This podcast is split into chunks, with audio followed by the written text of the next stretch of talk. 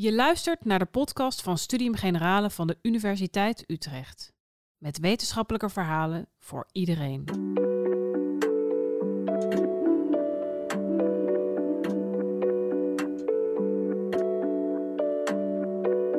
Je luistert naar Het Ezelsoor. Korte interviews met filosofen en denkers over hun favoriete passage.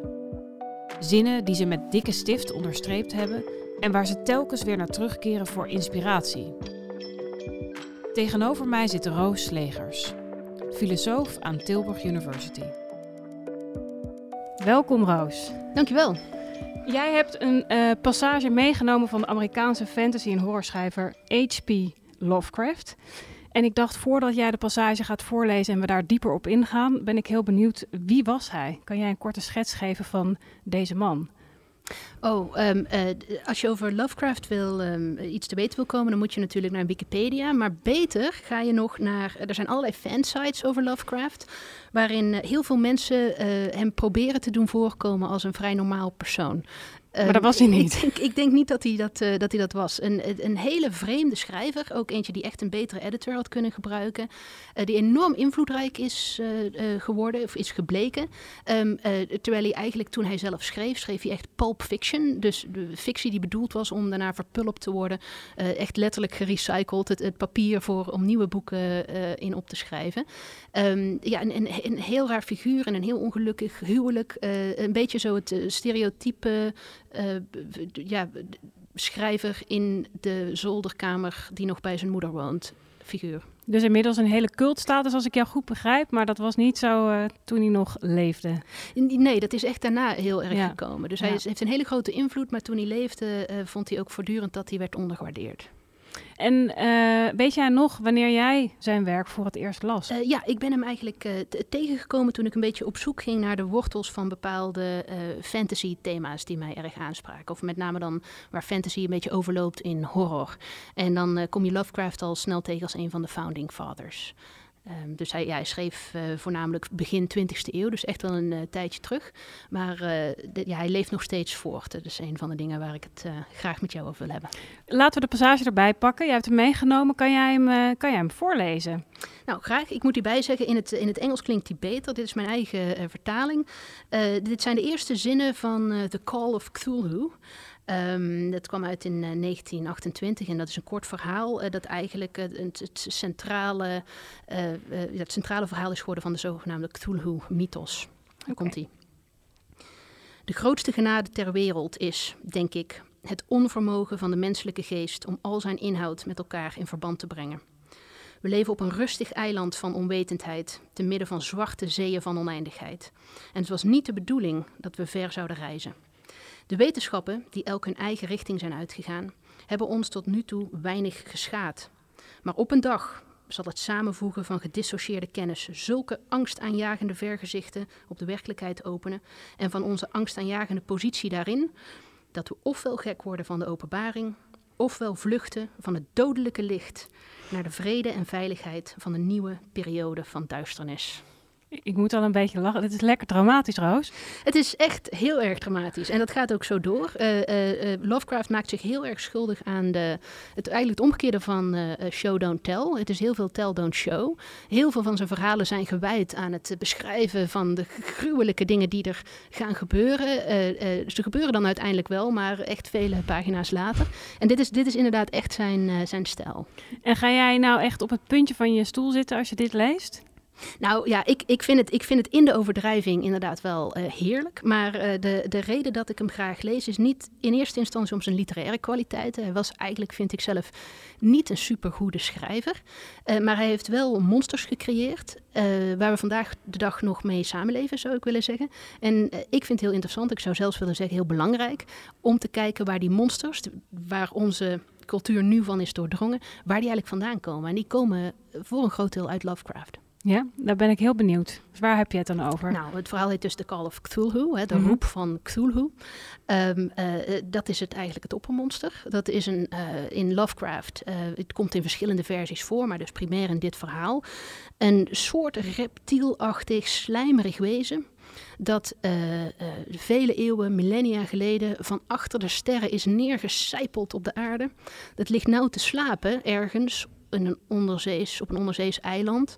Um, maar overal op aarde zijn er nog mensen die Cthulhu vereren. En die weten dat hij op een dag weer op zal staan.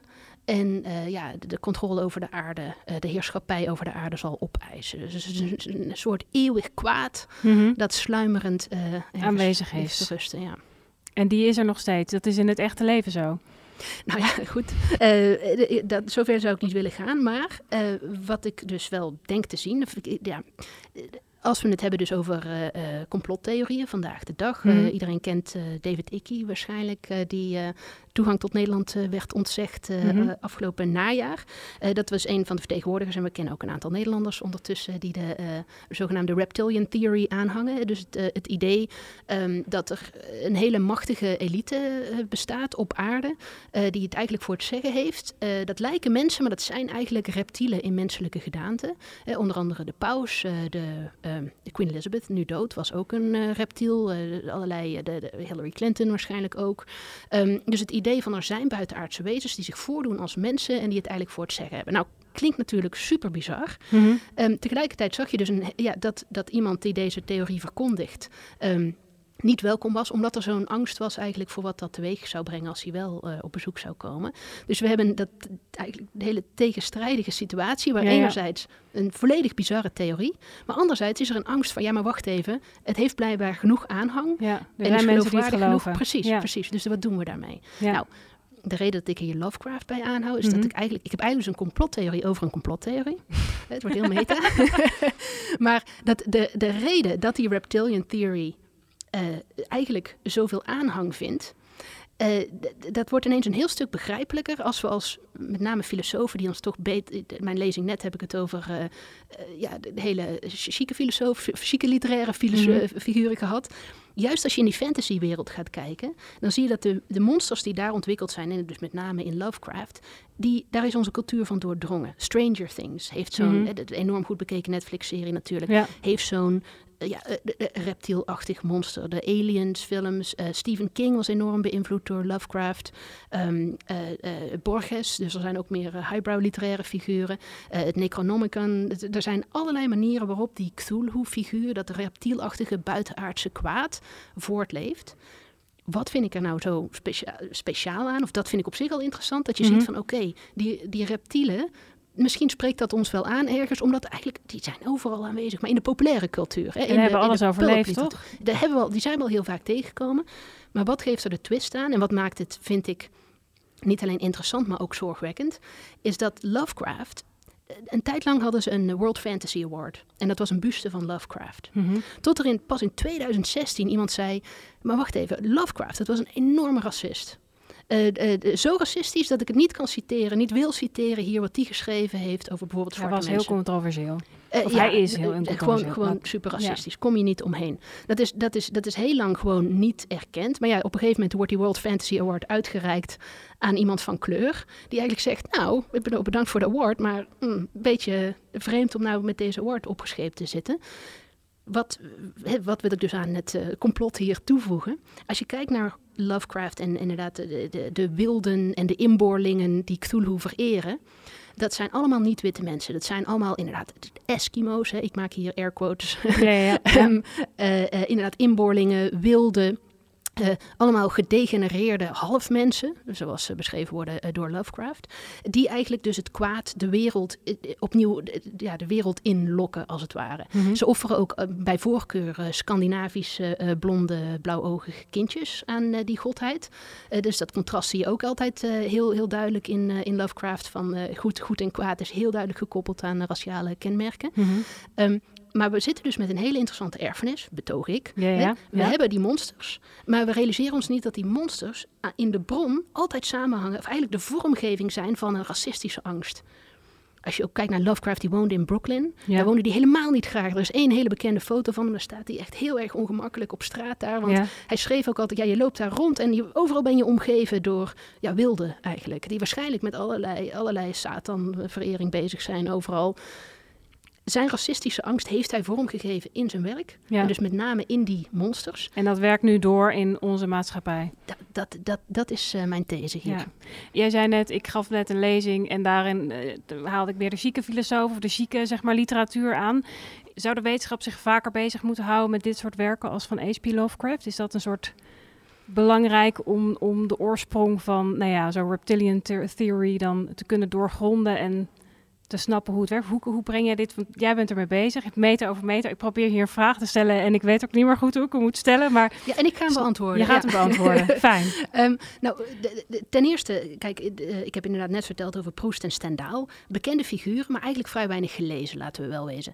Uh, uh, Lovecraft is wat meer gelezen, maar hedendaagse fantasy, ja, dat verkoopt enorm. Maar ga jij de boekenwinkel binnen, dan zie je literatuur staan mm -hmm. in de ene kast en dan fantasy en science fiction in een andere kast. Ja. Er wordt dus nog steeds soort van klasseonderscheid gemaakt. Ook binnen de academie zie je waar als filosofen zich bezighouden met literatuur, dan is het toch, ja, moet het wel wat meer highbrow zijn, echte, li echte literatuur, zo gezegd. Ja. Als je kijkt naar wat gele gelezen wordt en wat ik dus, als ik net zei, waarvan onze populaire cultuur is doordrongen, ja, dan is het, zijn het in ieder geval ook voor een heel groot deel die fantasy-schrijvers. Dus alleen daarom al moeten we ons ermee bezighouden. Maar daarnaast denk ik dat je gewoon een heel stuk mist. Als je inderdaad van buitenaf naar die reptiele complotten kijkt. En denk, wat is het hier een hemelsnaam aan de hand? Wie gelooft daarin? Maar als je, als je dat stuk gewoon van onze cultuur negeert, ja. dan mis je dat gewoon. Ja. Met daarnaast, wat, ik dus, wat het extra belangrijk maakt, ja, kunnen we monsters overerven?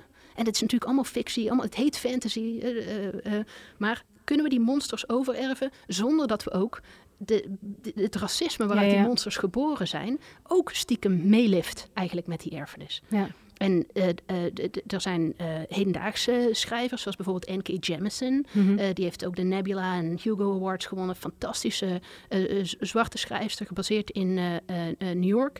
Um, en die betoogt eigenlijk, of die gebruikt in haar romans Lovecraft, eigenlijk als het monster. Dus die, die speelt daar op een heel interessante Ja, ja. manier mee. Want zij zegt, wij als fantasy-schrijvers, we zijn allemaal, hebben een erfplicht aan Lovecraft. Mhm. Maar ik als zwarte vrouw zit er dus wel mee dat ik de, het, een monsterbeeld heb geërfd van iemand die gewoon echt door en door racist Ja, was. ja.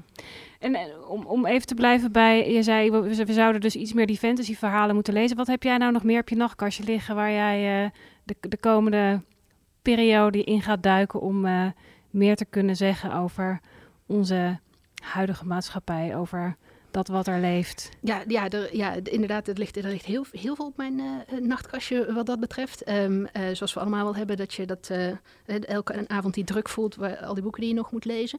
Maar op het moment lees ik eigenlijk, ik probeer erachter te komen wat de mensen in Silicon Valley uh, lezen, met name. omdat die daar, die zijn enorm beïnvloed door fantasy en sci-fi en in ook hun toekomstbeeld bijvoorbeeld. Dus ontwikkeling van moderne technologie, onze interplanetaire toekomst als mensheid. Ja, ik vind het super interessant om te zien uh, dat, dat, dat heeft gewoon een enorme invloed. Dus ik probeer eigenlijk de leeslijstjes te achterhalen van mensen met heel veel geld. En dat dan ook te lezen. En dan, nou ja, goed, is dan en, en lukt het al? Kan je een tipje van de sluier oplichten of ben je er nog niet dit, helemaal dit uit? Is, uh, dit, dit, is, uh, dit is zo groot, zoals Lovecraft hier zegt, hè, het onvermogen van de menselijke geest om al zijn inhoud met elkaar in verband te brengen. Ja, daar wordt dus nog, nog, aan gewerkt. Want de, de reden dat ik die passage heb gekozen is dus echt van ja, wat ik daar zo mooi... Hij zegt zelf ja. van, als we alles met elkaar in verband brengen dan zal er een beeld, een vergezicht openen. Uh, wat zo vreselijk is dat we uh, terug naar de middeleeuwen willen, zodat we niks meer weten. Dus dat, dat complotdenken, dat, dat zit daar ja. gewoon in. Van de, de, dat, is, dat is gewoon puur QAnon. Hè? Van de, alle, oh, breng alles samen en je ziet het. Uh, dus ja, ik vind dat schitterend. En ja, dan is natuurlijk de vraag of ik zelf meegezogen word. Maar ik kom graag met mijn volgende kapot bij een volgende podcast. Roos, dankjewel.